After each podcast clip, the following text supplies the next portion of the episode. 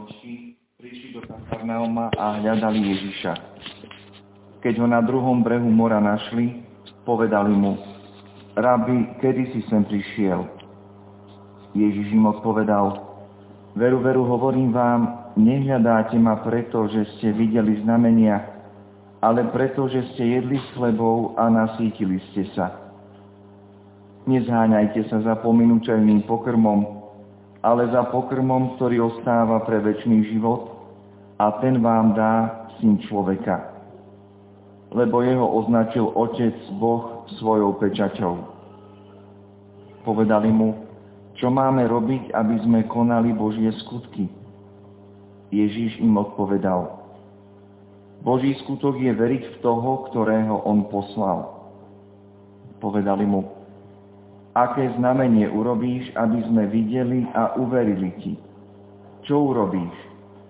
Naši otcovia na púšti jedli mannu, ako je napísané, dal im jesť chlieb z neba. Ježiš im odvetil, veru, veru, hovorím vám, nie Mojžiš vám dal chlieb z neba, ale môj Otec vám dáva pravý chlieb z neba. Lebo Boží chlieb je ten, ktorý zostúpil z neba, a dáva svetu život. Povedali mu, Pane, vždy nám dávaj taký chlieb. Ježiš im povedal, ja som chlieb života. Kto prichádza k mne, nikdy nebude hľadovať. A kto verí vo mňa, nikdy nebude žízniť. Počuli sme slovo pánovo.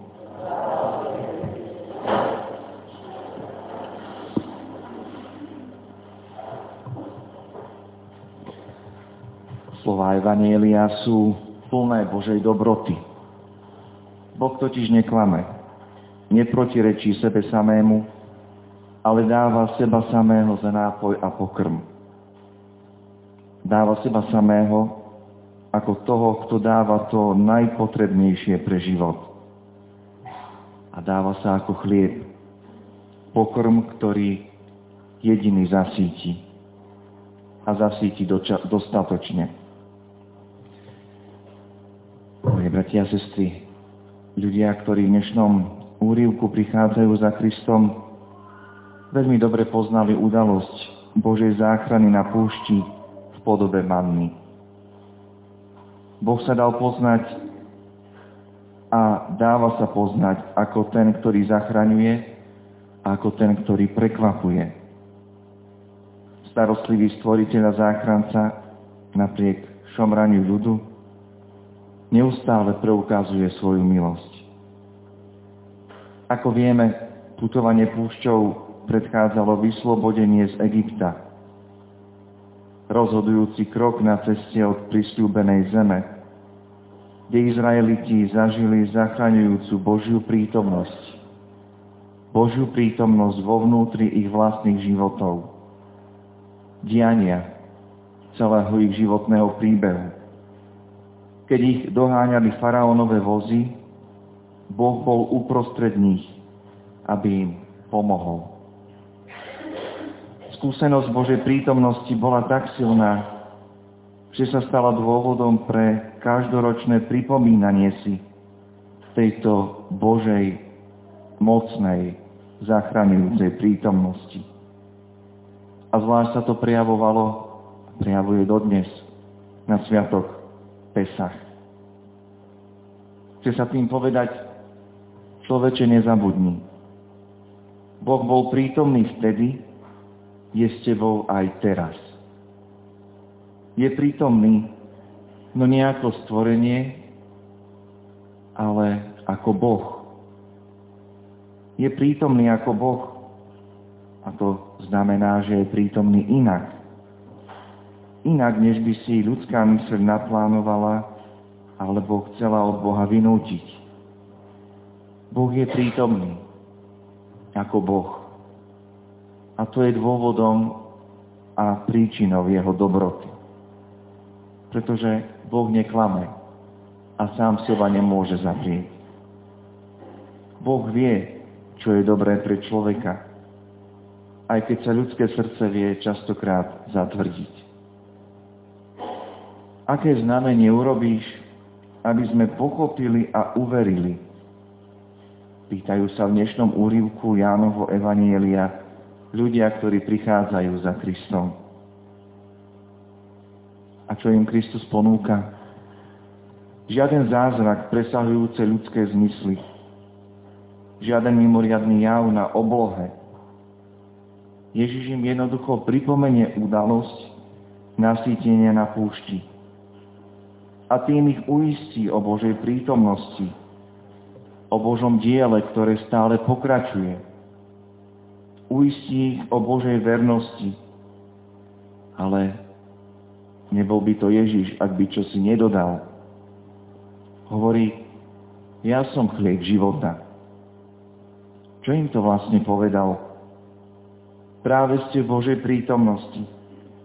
Prichádzate ku mne a rozprávate sa so mnou. A práve Božia prítomnosť, ktorá bola v dejinách Izraela tak často pociťovaná a tak často hľadaná a prosená skrze žalmy a výkriky tých, ktorí potrebovali pomoc. Boh potvrdzuje svoju vernosť tým najosobnejším spôsobom. Ako ďaleko sú tieto slova, ďaleko od predstavy Boha, ktorý je kde si vzdialený od situácie človeka, od jeho životného príbehu, prežívania, bolesti, radosti. Boh je prítomný, je uprostred prítomný ako Boh. Myslím, že dnešná nedeľa, drahí bratia a sestry, nás chce povzbudiť k tomu, aby sme neustále uvedomovali si a pripomínali Božiu tajomnú prítomnosť v našom živote. Boh je nám blízky tým najosobnejším spôsobom. Eucharistia, ku ktorej prichádzame čo viac môže vyjadriť, než tú hlbokú a dokonalú blízkosť Boha pri človeku. Keď nie len môžeme pred ním pokľaknúť, stáť v jeho prítomnosti, spievať žalmy, modliť sa, prosiť, ďakovať, ale prijímať ho do hĺbky našej duše. Boh je prítomný aj vtedy, keď sa zdá, že je veľmi ďaleko. Boh koná ako ten, ktorý vedie dejiny a privádza tých, ktorí v Neho veria k spáse. My sme pozvaní k tomu, aby sme sa nebáli v našej viere, neustále náš postoj viery obnovovať. Premente sa obnovou zmýšľania, hovorí svätý Pavol v dnešnom druhom čítaní Efezanom. Premente sa obnovou zmýšľania. A možno tá obnova zmýšľania spočíva aj, spočíva aj vidieť veci trošku obrátene. Nielen v tom zmysle, že čo nám povie náš zrak, náš sluch, naša vlastná skúsenosť, naše znalosti, intelekt, ale nechať vnímať, čo Boh pôsobí v mojom živote. Ako ma viedie, ako ma viedol. Na to sa rozpamätať a práve v tichej modlitbe sa uistiť o tom, že tak, ako ma Boh viedol, tak ma vedie aj naďalej. Nebudeme sa rozmýšľať o Božej prítomnosti. O Božej prítomnosti vo všetkých veciach. O Božej prítomnosti v nás, ktorej bráni jedine hriech a naša zatvrdilosť. Prítomnosť toho, ktorý je prítomný v nás, ale vie byť prítomný aj bez nás. Boh, zvlášť tajomne prítomného v našich najhlbších útrobách duše. Toho, ktorý je skrytý našim zmyslom, no ten, ktorý zároveň hovorí v našom svedomí, v našom srdci. Ten, ktorý je hlasom v nás, ale nie je našim hlasom, je to hlas toho, ktorý je s nami a nadovšetko nás presahuje.